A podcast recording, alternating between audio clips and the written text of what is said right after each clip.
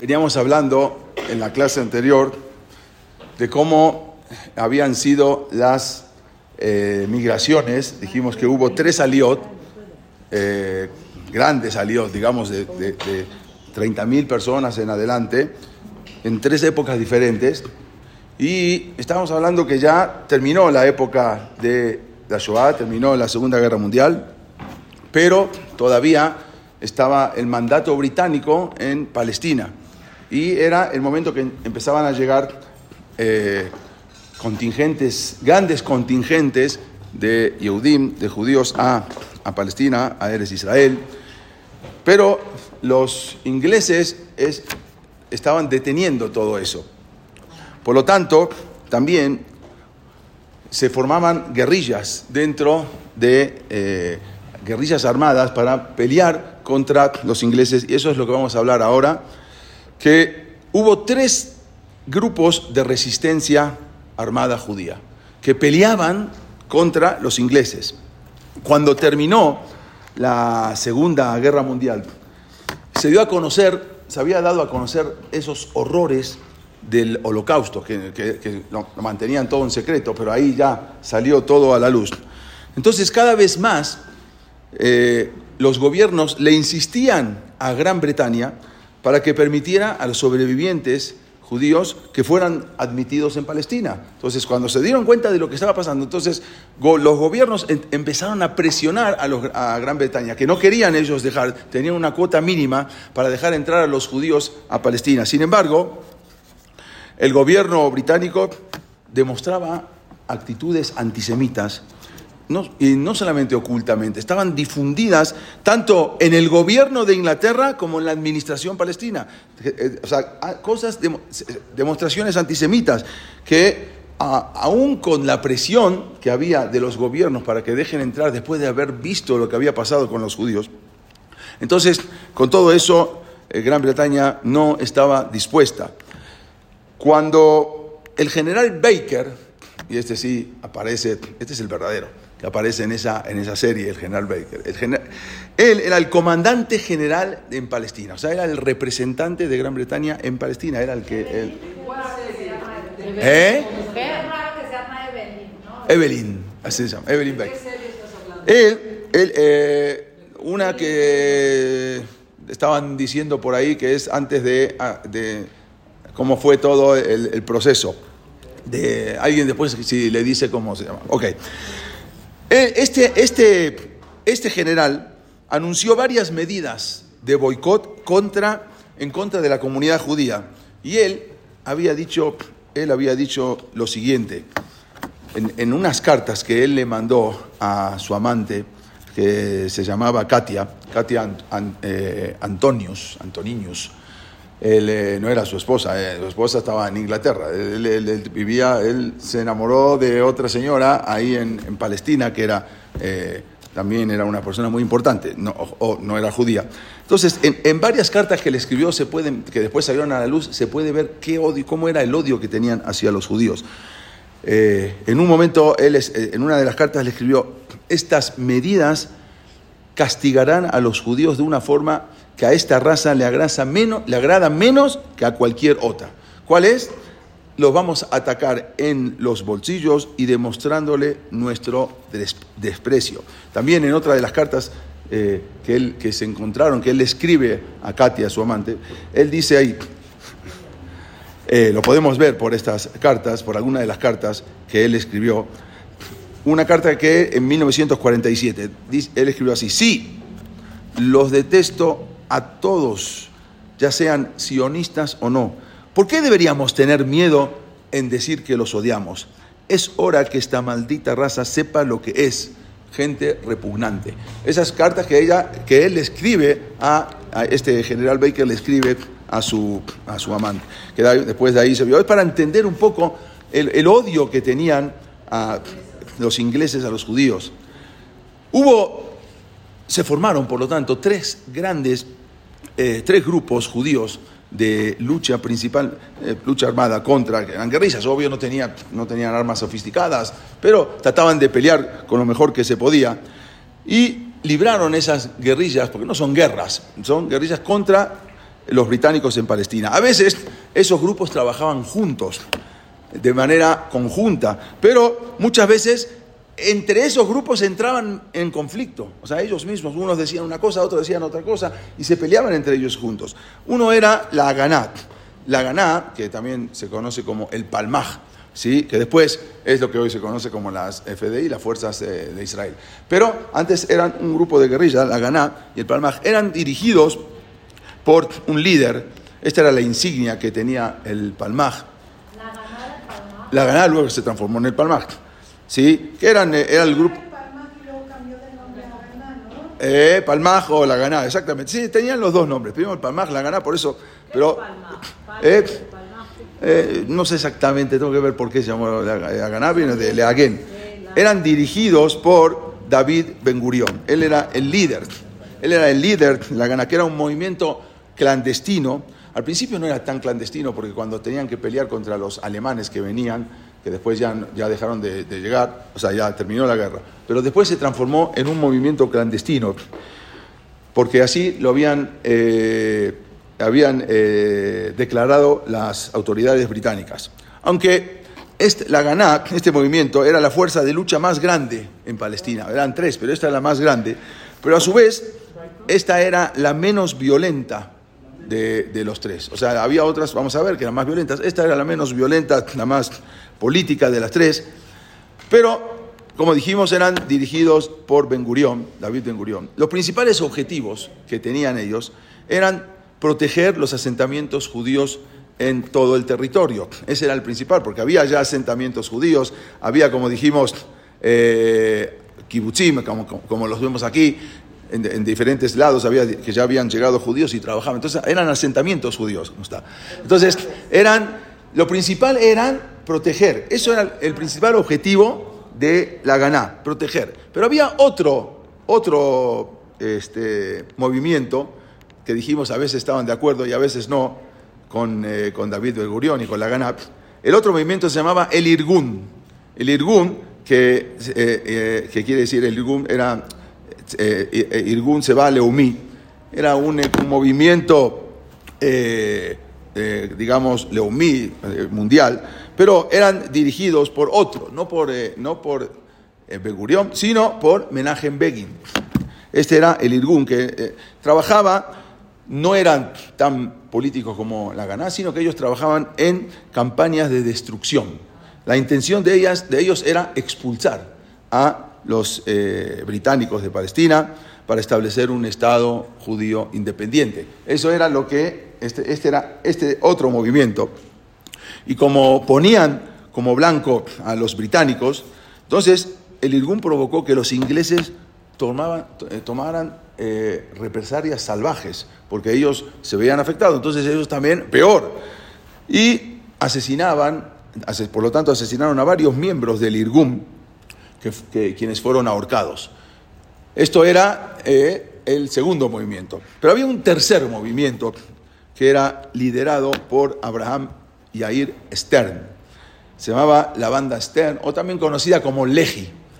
Leji era la banda Esther, que era el tercer movimiento. Este movimiento era pequeño, el grupo era pequeño, pero era el más radical de todos. ¿sí? El, el más violento, vamos a decir, de todos. Ahora, ahora, ahora. No, no, no, ahorita vamos a hablar.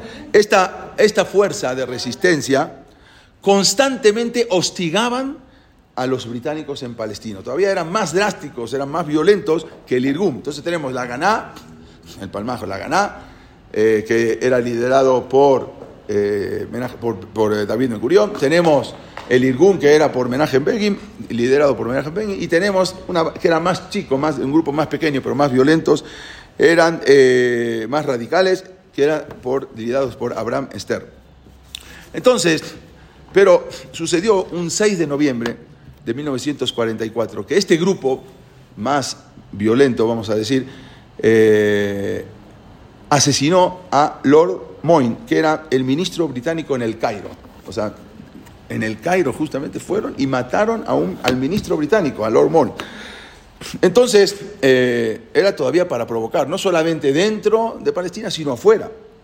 Los dos asesinos eh, del ministro Moin fueron detenidos por los ingleses, fueron colgados, y la política británica entonces se volvió ahora completamente antijudía. Ahora, después de este suceso todavía mucho más. Acá vemos, eh, el entierro cuando llevaban a, eh, Lord Moyne después, de haberlo, después que lo mataron. Los británicos entonces detuvieron también a varios integrantes de este grupo Legi, incluyendo a su líder, también Abraham Stern, quien también fue, fue muerto en un tiroteo. Fue algo tremendo y cada vez era más el sentimiento antijudío. Pero eso lo habían hecho solos, nunca consultaron con los otros movimientos, ni con la Ganá ni con el Irgum. O sea, el Legi no consultó con nadie lo que hizo, no hubieran aceptado. O sea, ir y que se meta matando a un ministro. La Ganá se quedó, o sea, consternada ante, ante este hecho, se quedó enfurecida. ¿Eh? Así, como dijimos, era para provocar, era, era para, para... Todo esto era para que se cansen para que llegue un momento que los británicos dijeran, ah, se acabó, ya no podemos más, nos vamos de aquí. ¿Qué tenemos que hacer así? aquí? Era un movimiento de hostigamiento. ¿Esto causa odio a los judíos en Inglaterra? Claro, vamos a ver, vamos a ver eso.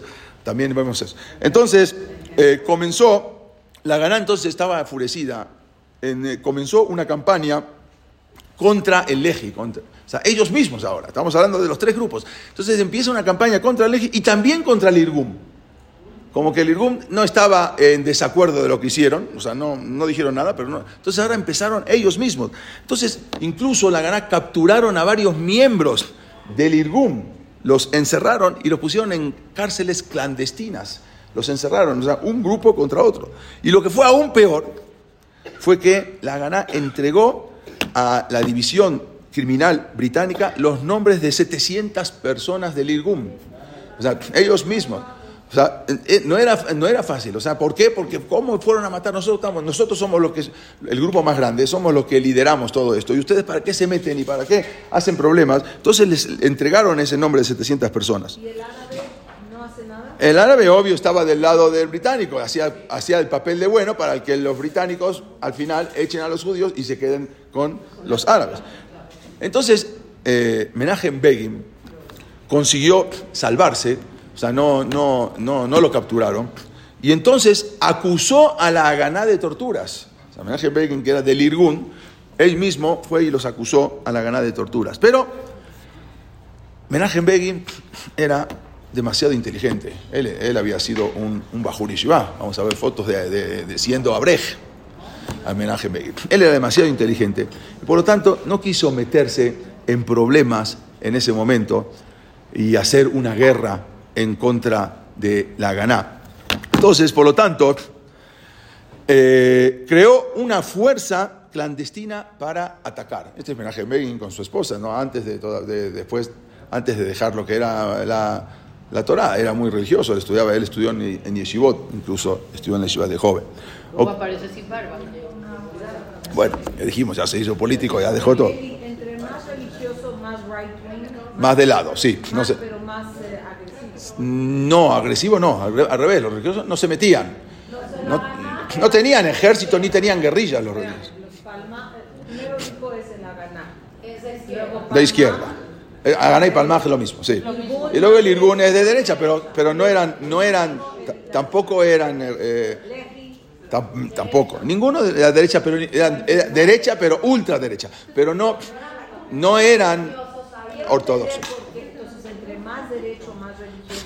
No, no, no, religioso no tiene nada que ver. Es lo que dijimos la semana pasada, que todo esto estaban formados por eh, grupos seculares, no eran grupos religiosos. No, eh, había sido así, después ya dejó. Esta es una foto anterior. El primero de octubre de 1945, Ben Gurión, sin Ben Gurión que dijimos de, de la gana, sin consultar a Weizmann, Weizmann estaba en Inglaterra, él era, vamos a decir, el presidente de eh, Jaime Weizmann, era el presidente de todo este movimiento, de, vamos a decir, movimiento judío en Palestina, aunque todavía no había ningún Estado. Entonces, eh, él envió, Ben Gurion envió un, mensaje al comandante de la Gana que se llamaba Moshe Sne y le ordenó que iniciaran operaciones contra las fuerzas británicas. O sea, ahora la Gana empezó también, no, no, no, tan, no fuerte, pero hacer esas operaciones. Entonces se formó todo esto porque Begin al final, en lugar de, de tomar represalias, era muy inteligente y empezó a unirse. Bueno, está bien, nos, nos delataste, mandaste a 700 personas, 700 nombres y, y nos detuviste, pero ahora no es momento de pelear entre nosotros. Ahora el momento es de unirnos para pelear contra, contra el enemigo. Por lo tanto, formaron un movimiento de resistencia que consistía en ataques, en ataques, y eso empezó la noche del 31 de octubre de 1945 con la, explosi- la explosión de las vías del tren en 153 lugares diferentes al mismo, tiempo, al mismo tiempo. Se habían puesto bombas en 153 lugares diferentes, que era el, era, era- el medio de transporte más común, moverse en tren, y le explotaron las vías del, del tren en diferentes lugares. En otro ataque aún más tremendo, que se llevó a cabo en 1946, hicieron explotar 10 de los 11 puentes que conectaba a Palestina con los países vecinos. O sea, no había ahora manera, lo único quedó un solo puente. 10 puentes fueron explotados, lo que provocó ahora aislarse de sus vecinos, que Palestina se queda aislada de sus vecinos. Entonces, Begin había, como dijimos, había convencido a la Ganá para que aceptaran participar ahora en un atentado todavía peor, que era un atentado, era, la idea era atentar contra el hotel King David. ¿Pero por qué? ¿Qué tiene que ver el hotel King David? Era el cuartel general de los ingleses. Ahí estaba el general Baker también. Y estaba todo el cuartel general en una parte del hotel King David se encontraba. Entonces ahora era meterse no contra un ministro inglés que está en Egipto, sino ahora de meterse contra el cuartel general, es ir a pegarle directamente al cuartel general. Ahí él convenció a la Ganá. La Ganá, no, dijimos que eran más metódicos, más tranquilos, no eran tan extremistas, pero lo convenció para poder hacer ese, eh, convenció a Ben Gurión para ese ataque, para aceptar a participar en, en, eh, en eso que iban a hacer. ¿Eh? No, ese, ese no. Moshe Dayan. Luego vamos a hablar en otra de las clases. La parte sur del hotel King David, la parte sur del hotel King David de Jerusalén, estaba ocupada por el cuartel general del ejército y, o sea, y del gobierno civil británico. Por supuesto que al hotel lo custodiaban soldados, custodiaban policías, había detectives de manera civil, todo esto era una constante vigilancia en el edificio ese que albergaba a, a, la cor- a los supremos gobernantes ingleses en, en Eres Israel. Aunque, el plan del Irgun y la Ganá era solo, vamos a decir, humillar, no era matar, porque vamos a ver que ellos querían, iba- iban a avisar anteriormente para que evacúen todo el hotel. No es que iban a, a- Es como hoy en día, cuando tienen que atacar por algo, primero lanzan desde los aviones eh, papeles y todo para que, eh, para que de- deshabiten ese lugar, evacúen ese lugar y luego. La, idea no era explotar al hotel con, con toda la gente. La idea no era matar. Sin embargo, eh, había un riesgo. Había un riesgo, el riesgo de provocar un asesinato en masa, porque si no atendían a los avisos, entonces podía morir mucha gente. Se sabía, pero de todas maneras decidieron atacar, decidieron explotar el hotel, pero con varios avisos previos. Eh, Jaime Weissman, que él estaba en Inglaterra, él se enteró, de alguna manera, se enteró del plan y entonces amenazó con renunciar y amenazó con decirle a todo el mundo por qué lo hacía, porque iban a, a atacar al cuartel general. Por lo que la Ganá le pidió a Begin que suspendiera la operación. Ya cuando vieron que era una cosa muy dura, entonces la Ganá mandaron a hablar con Menachem Begin para suspender todo eso, pero Menachem Begin se negó. No voy a suspender la operación. El plan consistía en meter unos explosivos, una carga, carga eh, muy grande de explosivos en botes de leche. Los botes de leche que se traían no eran los botes de leche, no sé si se acuerdan, eran los botes de leche grandes y obvio para, para, para todo el cuartel general y para todo. Entonces, todos los días, la leche no, tampoco había refrigerador y todo, era leche que, diaria que traían eh, para abastecer. Entonces, todo eso se iba a meter en bo- botes de leche. Y luego, para, también la idea era para alejar a todos los transeúntes que iban caminando por ahí alrededor, iban, antes de que explotara, iban a lanzar varios cohetes. Esos cohetes, como los que lanzan en, el fin de año, varios cohetes inofensivos, pero muy ruidosos, para que la gente se asuste y empiece a correr y se empiece a ir, justamente antes de que explote. Está todo preparado para que no haya gente adentro del hotel, ni tampoco gente caminando por afuera.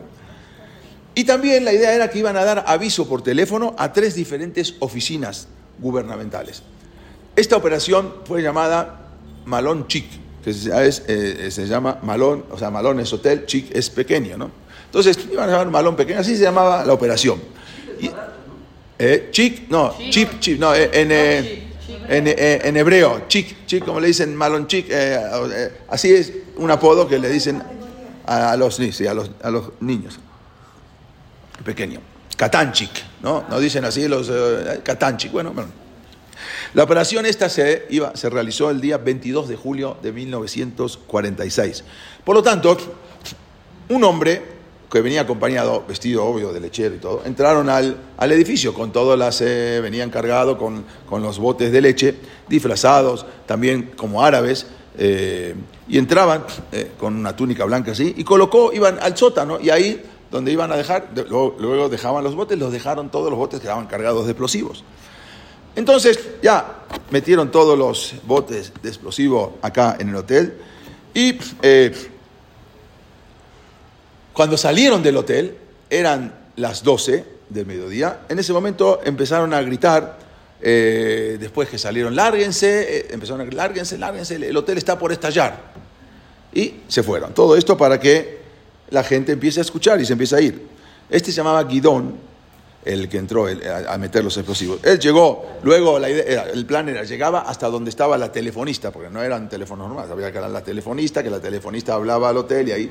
Entonces llegó hasta la telefonista y esta llamó al hotel King David y les dijo que habían sido colocados explosivos en el hotel y que no tardarían en estallar, por lo tanto, en estallar. Por lo tanto, les pedimos que evacúen lo más rápido posible todo el edificio Así le dijo al empleado que había tomado la llamada. Un oficial británico, eh, al recibir el aviso de evacuación, él dijo, les respondió, aquí no estamos para recibir órdenes de los judíos. Entonces, nosotros somos los que damos las órdenes, no los judíos nos van a dar las órdenes a nosotros. Por lo tanto, colgó el teléfono y no le hizo caso. Algunos que ya habían escuchado los, cohetes, que ya estaban ahí y que también habían escuchado gritos de evacúen el hotel, quisieron salir del hotel. está bien, si va a pasar algo no, pero quisieron salir del hotel. Pero los soldados les cerraron las salidas. Algunos lograron salir, pero normalmente los los soldados les cerraron las salidas y empezaron a disparar en dirección a los que pretendían salir del hotel. O sea, no dejaban. Aquí las órdenes las damos nosotros. Luego de este llamado, llamaron otra vez a la oficina del periódico Jerusalem Post, que era también el periódico oficial, y también les avisaron ahí para avisar de lo, de lo que estaba, de lo que estaba preparado y que avisar que abandonen, que, que Jerusalem Post llame al hotel para avisarles que abandonen el edificio. Y hubo una tercera, una tercera advertencia que la hicieron al consulado francés, que estaba muy cerca del King David, y les aconsejaron que ahí no iba a explotar, pero que abrieran las ventanas para que, para que eh, prevenir los efectos de, la explosión, la onda expansiva. Entonces tenían, si abrían de un lado y abrían del otro, entonces la onda expansiva entraba, salía por el otro lado y ya no pasaba nada con, el, con, con ese lugar. Entonces les avisaron de que abran, no que evacúen, pero que sí abran todas las ventanas del consulado francés. Entonces, ahí, después los funcionarios confirmaron que sí habían recibido el aviso, o sea, todos recibieron el aviso, no es que no. Entonces hubo varias maneras de espantar a la gente para que se salga corriendo de ahí, que no estén ambulando por ahí y que abandonen y que también eh, en varias ocasiones.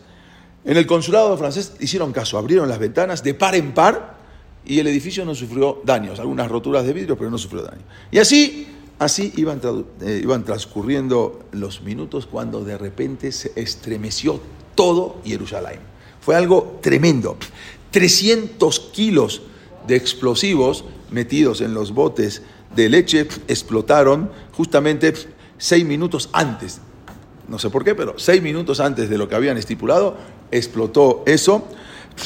Hicieron explosión los, eh, los botes donde estaba supuestamente la leche y demolieron parte del hotel, justamente parte del hotel, matando a 28 británicos, 41 árabes y 17 judíos, que también estaban por ahí, algunos que pasaban caminando y algunos que estaban adentro del hotel, además de cinco personas de diferentes orígenes, que fue una explosión tremenda. Los botes ese de leche habían hecho explosión de acuerdo al plan fijado, seis minutos antes, pero de acuerdo al plan, al plan que estaban estipulado, y las fuerzas de estallido superaron todas las expectativas. O sea, mejor de lo que ellos habían pensado. Toda la parte de- del, Hotel King David, la parte sur del Hotel King David, se cayó. La destrucción que aparentemente, si era desde el sótano, quizás no iba a llegar hasta los pisos más altos. No, no, la, la destrucción fue en todos los pisos.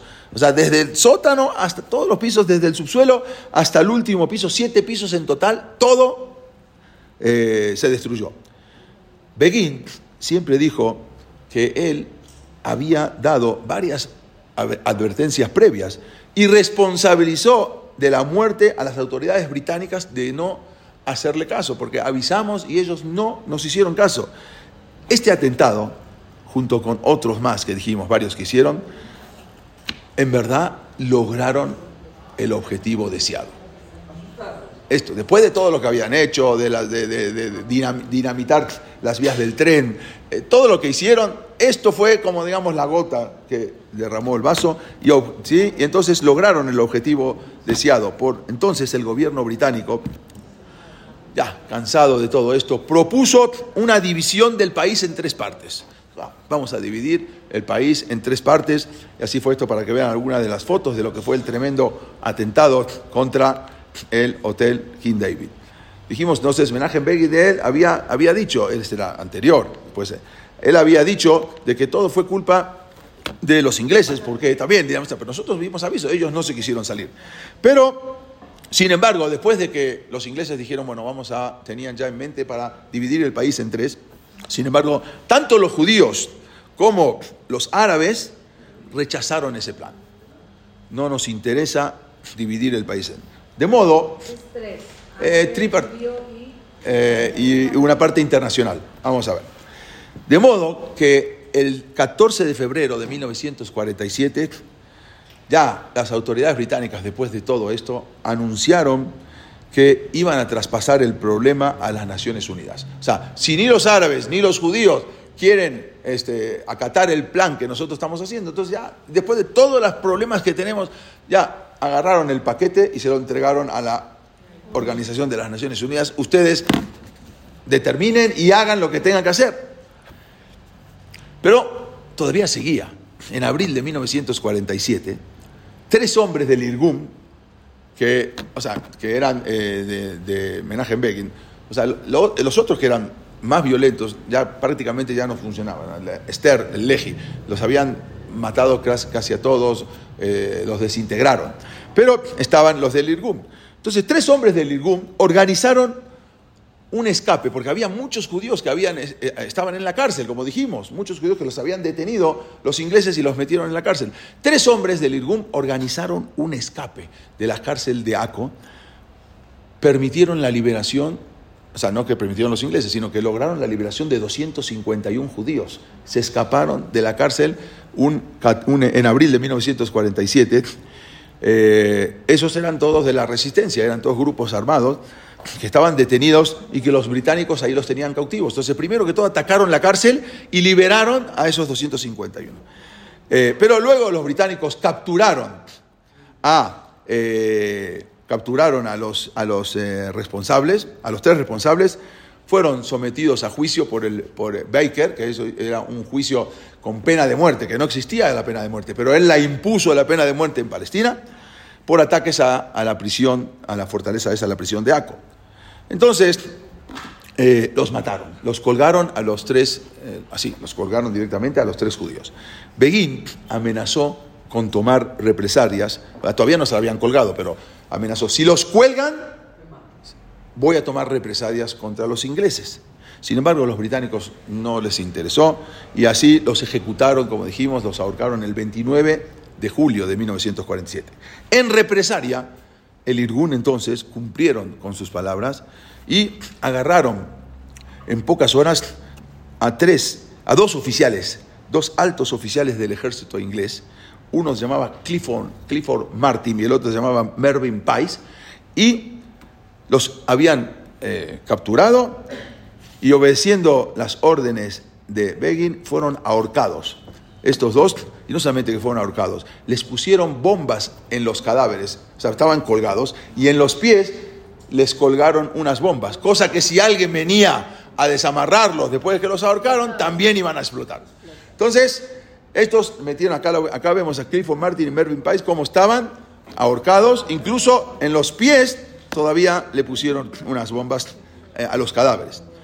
Eh, en verdad estos no habían cometido ningún asesino, no habían ningún delito, eran generales, pero no habían cometido ningún delito. Pero bueno, también... Eh, sí, esto horrorizó incluso a muchos judíos, porque los judíos no son así. Los judíos no son de ahorcar, de agarrar a unos que no tienen nada de, culpa y los ahorcan y les pones bombas. O sea, a Israel no es así. Horrorizó mucho a esto a los judíos. La agencia judía afirmó que esto fue un, canallesco asesinato, algo tremendo, de dos hombres por un conjunto de criminales. El asunto fue aún peor, después, más adelante, porque después de 35 años, más adelante, se reveló que este Martin, que la familia Clifford, eh, bueno, que era, judío. O sea, pero eso no sabían eso. Más adelante era un soldado inglés, pero era judío, su mamá era judía.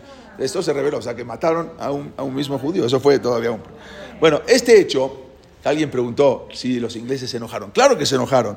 Esto levantó una furia tremenda en Gran Bretaña, por lo tanto quemaron sinagogas en Gran Bretaña y hubo muchos disturbios antijudíos en varias ciudades, en Liverpool, en Glasgow, en Manchester, en varias ciudades hubo disturbios antijudíos por lo que habían hecho de matar a dos generales. Estos eran, en Gran Bretaña, fueron los primeros disturbios antijudíos en Inglaterra desde el siglo XIII. Porque acuérdense que en 1290 habían echado a los judíos de Inglaterra. Después de 365 años vuelven los judíos a Inglaterra y no hubo disturbios antijudíos. O sea que desde, desde 1290 no hubo disturbios antijudíos. Ahora, recién ahora, después de, hasta después de tantos años.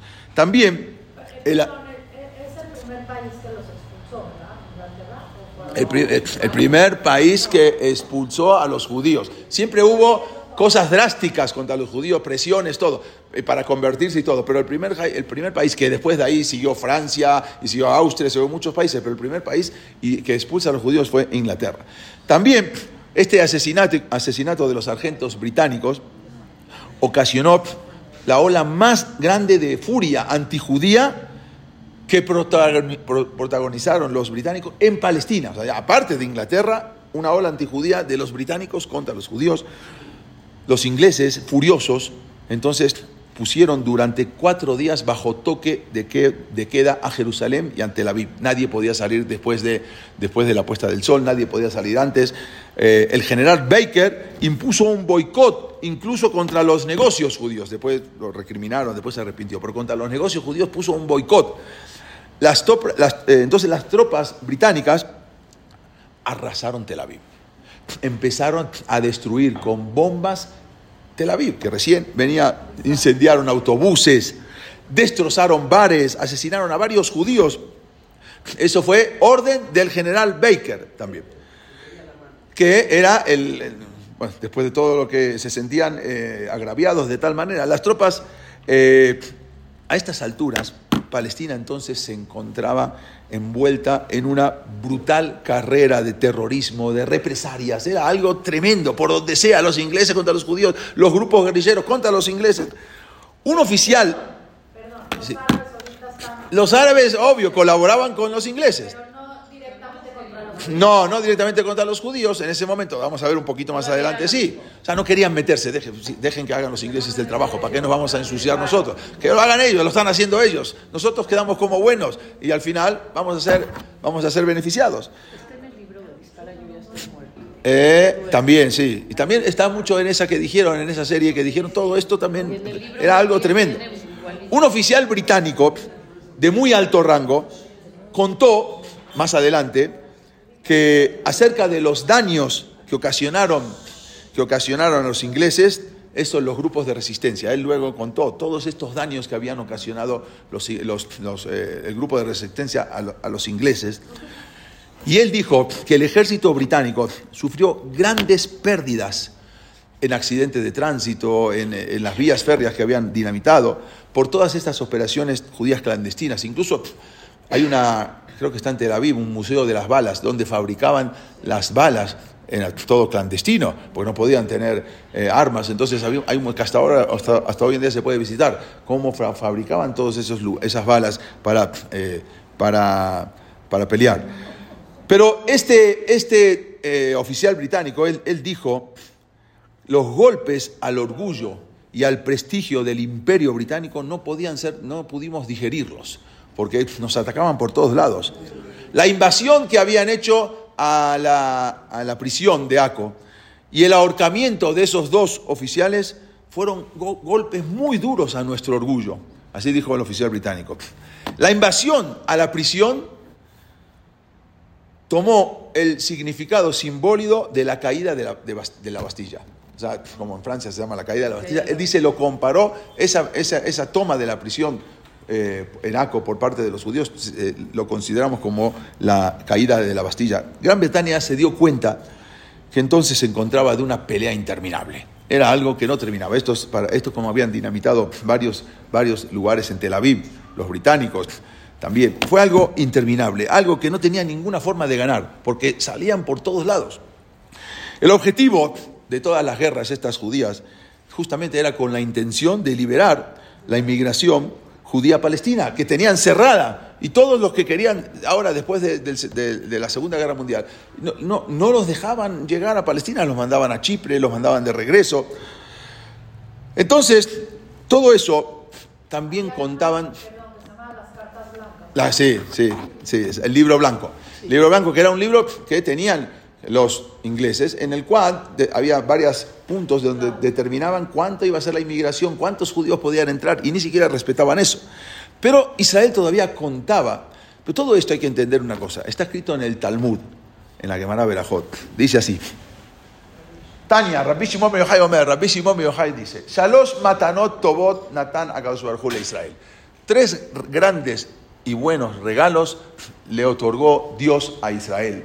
Bekulam lo netanam ela surim. Y todos estos grandes regalos no se los otorgó Dios al pueblo de Israel, sino por, con isurim, ¿sí? con sufrimientos. No son regalos que vienen así, que qué bonito. No, para poder tener estos regalos, adquirir estos regalos, vienen con isurim. ¿Y cuáles son? Eluhen, Torah. La Torah, la Torah no se adquiere así nomás. La Torah, la persona que quiere estudiar Torah no es así fácil. Dice, bueno, el, el abrej está todo el día calentando la silla. No, no, el abrej es muy difícil sentarse a estudiar. Está bien, uno se puede estudiar media hora, escuchar una clase, una, pero una persona que tiene que estar sentado estudiando durante horas y horas es muy difícil. Y hay Isurim, porque tampoco está la vida fácil, tampoco es fácil. El alidé Isurim, velo en Torah, eres Israel, no es fácil. A Kosovo les va a dar ahora, eres Israel de nuevo, pero no es fácil. No te la voy a dar regalo así para vente y ya. Para poder adquirir Israel tenían que pasar por todas estas, estos, estos, estas cosas muy difíciles. Ve, hola mapa.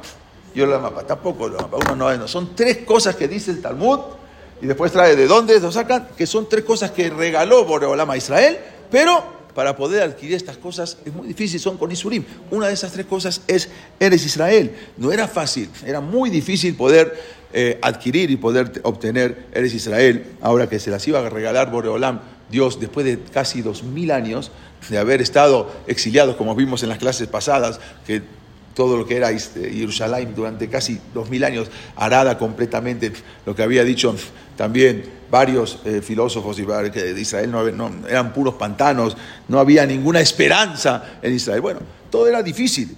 Pero alguien apoyaba eh, a todo esto, esta causa, alguien la apoyaba también. Eh, toda esta causa había recibido, aparte para que puedan recibir a más judíos, que entonces habían recibido el respaldo del presidente norteamericano Harry Truman.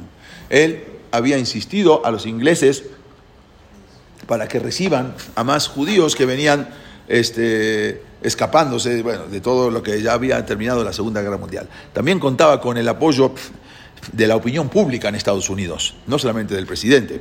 Esto fue un factor que los británicos no podían ignorar tan fácilmente. O sea, ellos no querían, pero no podían hacer oídos sordos. En esos momentos, Gran Bretaña dependía de una ayuda monetaria de, de, la posguerra, porque también habían utilizado mucho para la guerra, se habían quedado sus arcas vacías, necesitaban ayuda de los Estados Unidos. Por lo tanto, podían, tenían que re, reconstruir su infraestructura, la, la, la, población estaba hambrienta, aún en Gran Bretaña, entonces necesitaban ayuda, ayuda económica. Por otro lado, los judíos en Estados Unidos contaban con una gran influencia en el Congreso. Entonces, si ellos ahora van a ponerse contra Estados Unidos, Estados Unidos estaba también un poco, tenía grandes influencias por los judíos en el Congreso, por lo tanto le iban a negar esa ayuda. Entonces no podían ahora los ingleses, como se dice, ponerse sus monios y no escuchar. Por lo tanto, Gran Bretaña le preocupara demasiado el hecho de que los judíos en el Congreso de Estados Unidos pudieran bloquear esa ayuda a, a, a Gran Bretaña. Eso hubiese sido una catástrofe financiera para para Inglaterra. Por lo tanto, en febrero del año 47 los británicos decidieron, ¿saben qué? Nosotros no queremos, ese fue el motivo que le entregaron todo este problema de Palestina al, a la ONU. Hagan ustedes, encárguense ustedes. Ellos querían salirse del problema, entonces dejaron todo esto en, asunto, en asuntos de las manos de la ONU, la cual la ONU decidió poner fin al mandato británico. Ok, nosotros, nos dan a nosotros, nosotros nos atenemos, pero se acaba el mandato británico. La cual eh, iba a ser ahora sobre lo que quedaba ahora de, Palestina, después de que ya se había hecho también la creación de Jordania, porque antes era Transjordania, ahora se crea Jordania.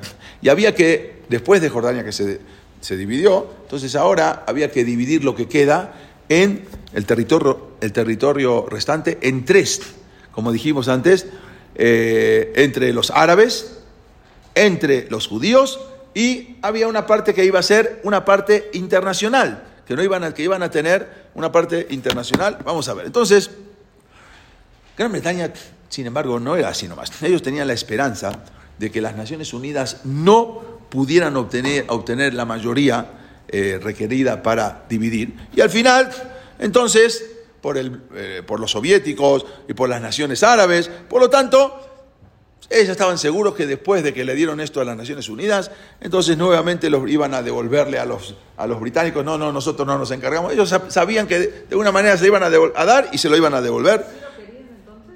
Eh, claro, pero ellos no, querían, no podían quemarse contra Estados Unidos ni nada. Dijeron, eh, se lo damos, pero eh, no van a poder. Y al rato nos van a regresar a nosotros. Entonces, y ahora que nos regresen a nosotros ya va a ser con el consentimiento de las Naciones Unidas, o sea, todavía va a ser mejor.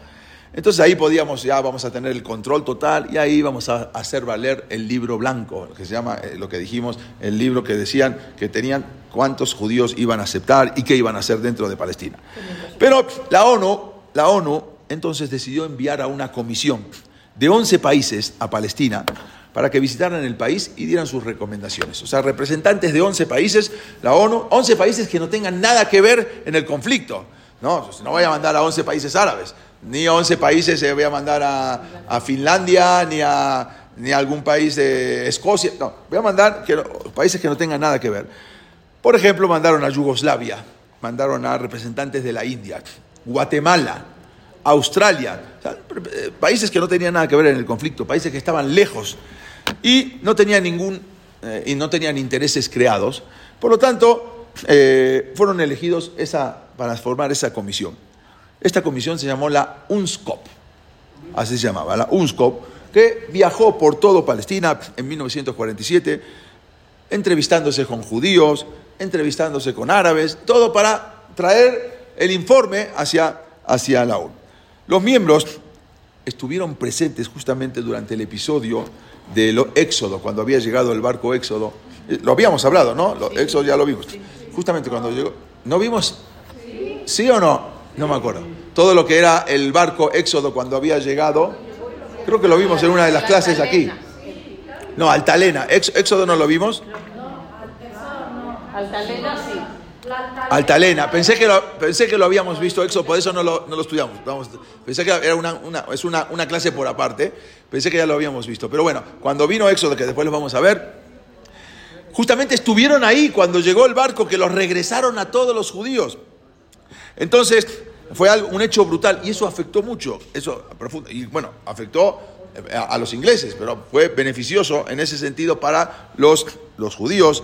Entonces, al final la mayoría de los integrantes de la UNSCOP recomendaron sí dividir eh, la partición de la tierra. Entonces, ahora había que hacer una votación. La votación se llevó a cabo el 29 de noviembre del año 47. Ahí se llevó la votación en la ONU, en la, una asamblea general. Cada país presentó un solo voto, sin importar si el país era pequeño, por ejemplo, Guatemala, o si el país era inmenso como Rusia. O sea, cada, no, no era que si era más grande tendría más votos. Cada país tenía un solo voto. El resultado no se decidió sino hasta que el representante de la Unión Soviética sorprendió al mundo entero. Sí, porque era algo lógico que la Unión Soviética iba, iba a votar en contra, pero no se entiende por qué. La Unión Soviética votó a favor del establecimiento de un Estado judío en Palestina. Algo insólito. Estados Unidos sí, pero era Rusia. Ese voto de la Unión Soviética aseguró que se aprobara la resolución para una partición, porque la Unión Soviética controlaba los votos de, de otras pequeñas naciones. Por lo tanto, 33 naciones votaron a favor de la, de la partición y que se, crea, que se cree un Estado de Israel. 13 en contra, de los 13 eran todas las naciones árabes, Musulmanes. ¿sí? musulmanas, y 10 se abstuvieron de votar, entre ellas Gran Bretaña, México, exactamente. Se abstuvieron de votar, ni sí ni no, no querían meterse, bueno, Gran Bretaña obvio, no. pero no podía votar que no, por lo que dijimos de, de Estados Unidos, de la ayuda financiera, pero se abstuvo México también. Pero 33 naciones votaron a favor, Se abstuvo. se abstuvo. Eh, Stalin, Joseph Stalin. Entonces, las áreas, pero ¿cómo era la partición? Usted dice, bueno, vamos a repartir Israel. No, no era ninguna partición muy... La partición era, vean acá, de la, dice, todo lo que es, lo que está con naranja, lo que iba a ser Israel. Ustedes dicen, ah, qué bueno, hay muchísimo territorio para Israel. No, es puro desierto. Todo esto que ven acá, todo esto es puro desierto. Ahí le voy a dar para que esté en Israel. O sea, eso fue lo que le tocó a Israel. También le tocó toda esta, esta área, esta área, Tel Aviv, Haifa, Tel Aviv, Netania, todo esto, y esta área de acá. Toda esta área que está acá, que era la principal, que es la principal en Israel, iba a ser, más todo esto, ahora, vamos a ver, todo esto iba a ser, iba a ser árabe. Esto que está en blanco, iba a ser territorio internacional, o sea, status quo, no, no, no, no, de nadie. Eso no iba a ser de nadie. Quiere decir que a Israel le dieron sí mucho territorio, pero todo grande territorio eran puro desierto. Entonces, eh, ¿cómo? Sí, claro. Ah, No había otra. Entonces, Israel le iban a dar una parte, como dijimos, la franja angosta de tierra, muy angosta, que era, eh, incluyendo Tel Aviv, Haifa, un territorio alrededor, alrededor del Kineret, que también está ah, por ahí como lo vemos, y eh, un gran territorio al sur, en la cual era inhabitable, todo lo que se llama el desierto, el desierto del Negev. Eso es lo que Por su parte, los árabes iban a recibir la franja de Gaza, un territorio al norte que incluía también la ciudad de Sfat, era para los árabes, y el Galil, el Galil occidental, y toda la región de, de Judea y Samaria, conocida hoy como Cisjordania, todo hasta el, hasta, el, hasta el río Jordán, hasta el Jordán. A pesar de que los Yehudim estaban desilusionados, ¿qué me estás dando? Desierto. Entonces, aparte, la pequeña porción que les daban de habitable, eh, que era para, para los judíos, y todo lo demás era inservible, entonces si- sintieron que, bueno, que no hay otra, Ya, la espera y el dolor habían sido mejor que nada. Por lo tanto, algo tenemos, por lo menos, algo. Ya, ya no había discutir contra la ONU, ya era discutir, era pelear contra los ingleses, pero ya no había pelear ahora contra la ONU. Aparte, ya se había votado. Entonces, con todo y eso, una tremenda alegría se dio en el mundo entero, en el mundo judío. Incluso muchos judíos no sionistas se dieron cuenta de que era, este era un momento extraordinario en la historia judía, aunque no era lo que pretendían, pero era un momento extraordinario. No obstante, hubo muchos también antisionistas, ¿sí? Eh, como en Meashearim, por ejemplo, eh, Rab Soloveitchik, que no consideraban que esto era un momento extraordinario. De hecho, se opusieron rotundamente a este evento. Pero la mayoría, aún eh, ortodoxos también, estaban de acuerdo que este era un momento extraordinario. Sin embargo, ¿a qué otra cosa sino a la providencia divina, a la Pratit, se puede adjudicar este hecho?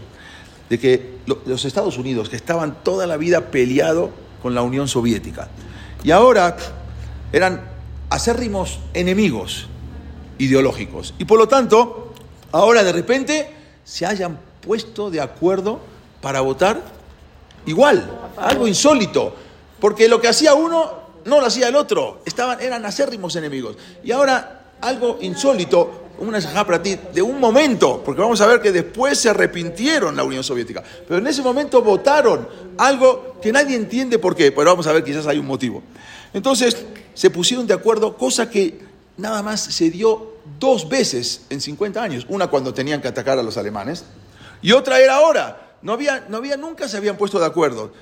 Y ahora apoyaron juntos la creación del primer Estado judío. Todo eso algo insólito, no se entiende sino, más que nada, lo único que se entiende por la Pratit. Aunque los Yehudim habían aceptado, con mucha renuencia, ¿no? Bueno, no tenían otra cosa afirmando que los judíos, pero los árabes decían que no, los judíos no pueden tener territorio en Palestina. Entonces, eh, todo esto, los británicos, todos estaban esperando eh, poder congraciarse con el mundo árabe. Justamente por eso le entregaron todo eso a los judíos que eran desiertos. Porque ellos querían tener, tener ese, eh, congraciarse con el mundo árabe. Eh, los británicos, exactamente. Y muy enojados contra los judíos por haberlos puesto en ese aprieto tan grande, apoyaron definitivamente la causa árabe. Por lo tanto, con ese fin, en 1948, todavía no se habían retirado. O sea, estaba la ONU, pero todavía no eh, habían puesto fecha de retiro, todavía no se habían retirado los ingleses. Las tropas británicas hicieron detonar camiones bomba en las calles de Ben Yehuda, en Jerusalén, matando a 52 judíos. Eso, los mismos británicos. A los judíos se les negó el derecho a formar una milicia. Los británicos desarmaron a los miembros de la Ganá, donde se encontraban, estaban aprovechando antes de irse. Al mismo tiempo, los británicos les vendieron armamento a los estados árabes. También entregaron armas en las instala- instalaciones militares de los árabes dentro de Palestina. E incluso hasta ayudaron a los árabes en la lucha contra el pueblo judío, o sea, antes de irse. Pero la reacción árabe a este plan lo vemos en las palabras de Hassan Payá. Hassan Payá era el secretario general de la Li- Liga Árabe. Y él dijo así, el mundo árabe no va a ceder. Las naciones nunca ceden. Las naciones luchan. No recibes nada a través de medios pacíficos o a través de ceder. Pero quizás, puedes quizás recibir algo, pero solo utilizando la fuerza en tus manos. Puede que perdamos Palestina, pero ya es muy tarde para hablar de soluciones pacíficas. Así dijo este que era el secretario de la Liga Árabe. Sin embargo, los árabes siempre rechazaron, la, o sea, lo- los, judíos aceptaron, a reganadientes, pero aceptaron esta determinación. Los árabes no querían. Inmediatamente después de la declaración de la ONU se desataron enfrentamientos entre los árabes los judíos. Ahora sí, se levantan los árabes eh, eh, y contra los judíos en Palestina y ahí estalló, estallaron violencias provocando, todo esto lo provo- provocado por los ingleses y empezaron a hacer ataques contra los barrios judíos en Jerusalén, en Haifa, en Yafo, en los asentamientos judíos en todo el país. Al día siguiente de esto comenzaron disturbios eh, árabes y empezaron a llegar incluso de otros países árabes para apoyar la causa palestina y em- de, Palestina. Y empezaron a, vecinos de otros países para luchar contra los judíos.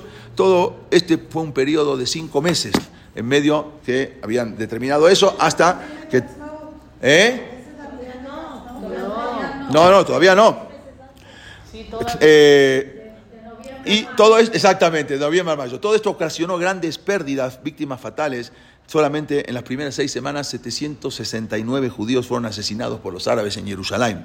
En medio de toda esta confusión, de todo esto, los británicos incluso congelaron los activos de, de, Palestina de los judíos, todos los bienes judíos, vaciaron las bóvedas de dinero, sabían que se tenían que ir, sin dejar nada ahora para los próximos que van a venir.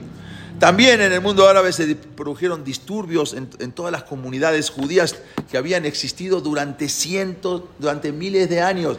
Todos los países árabes ahora se empiezan a levantar contra los judíos en Siria, en Líbano, en todo el Magreb. Todo, todos se empiezan a levantar contra los judíos a causa de todo este problema.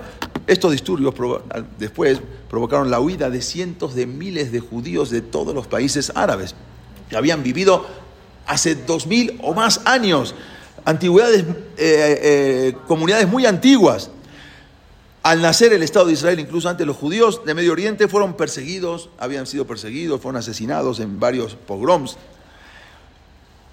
Y se les obligó, vamos a ver eso más adelante, a que tengan, tengan que abandonar todos esos, los judíos, sin nada, sin, sin sus pertenencias. Se volvieron ahora refugiados. Sí, pero hubo un país que los iba a empezar a absorber, los iba a empezar a acoger, esa era la nación, la nación judía. En cambio, con 22 países árabes y 57 estados islámicos, los palestinos siguen siendo refugiados. O sea, los judíos eran refugiados de todos los países árabes y los recibieron en Israel. Los palestinos, refugiados, ninguno de los países árabes ni de estados islámicos los recibe a los palestinos como refugiados.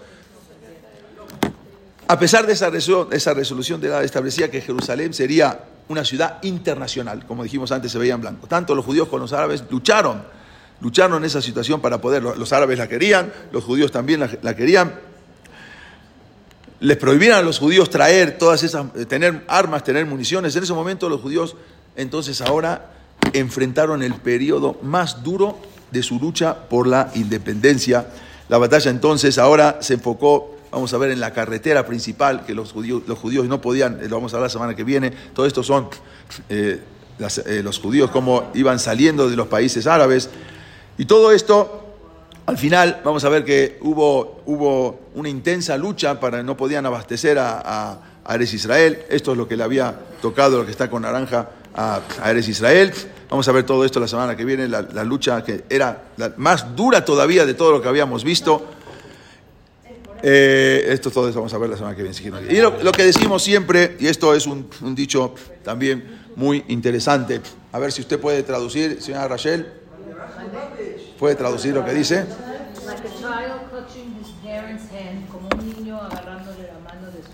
Ajá.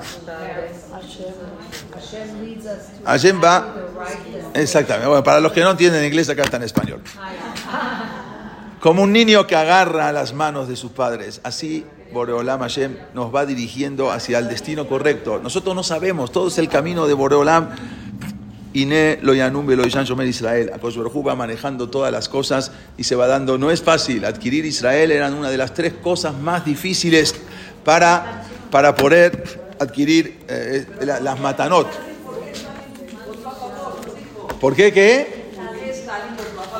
Ah, bueno, bueno, eso, eso, esas son para las siguientes clases, vamos a ver. Vamos a ver por qué. Eso no terminamos, todavía falta. Para, ¿Por qué votó a favor? Vamos a verlo. Pero algo insólito, porque después se arrepintió. Al otro día se arrepintió. Ahora, esas son las siguientes clases. Pero los, los, los, estados árabes se enojaron, los estados islámicos se enojaron contra los judíos, que no tenían nada que ver en otros lados. En, en Libia, en Egipto, en, en, en, todo el, Magreb, en todo el norte de, de, de África, y los echaron a los judíos, los echaron algo insólito. Bueno, pero vamos a ver que todo es manejado por Boreolam y por qué hizo Boreolam que justamente se vaya dando de esa manera. Esta la semana que viene vamos a, terminar, a seguir con esta, esta segunda parte antes de llegar a lo que es la independencia del Estado de Israel. Gracias. Gracias. Gracias. Contrario, gracias a ustedes, por favor. Gracias.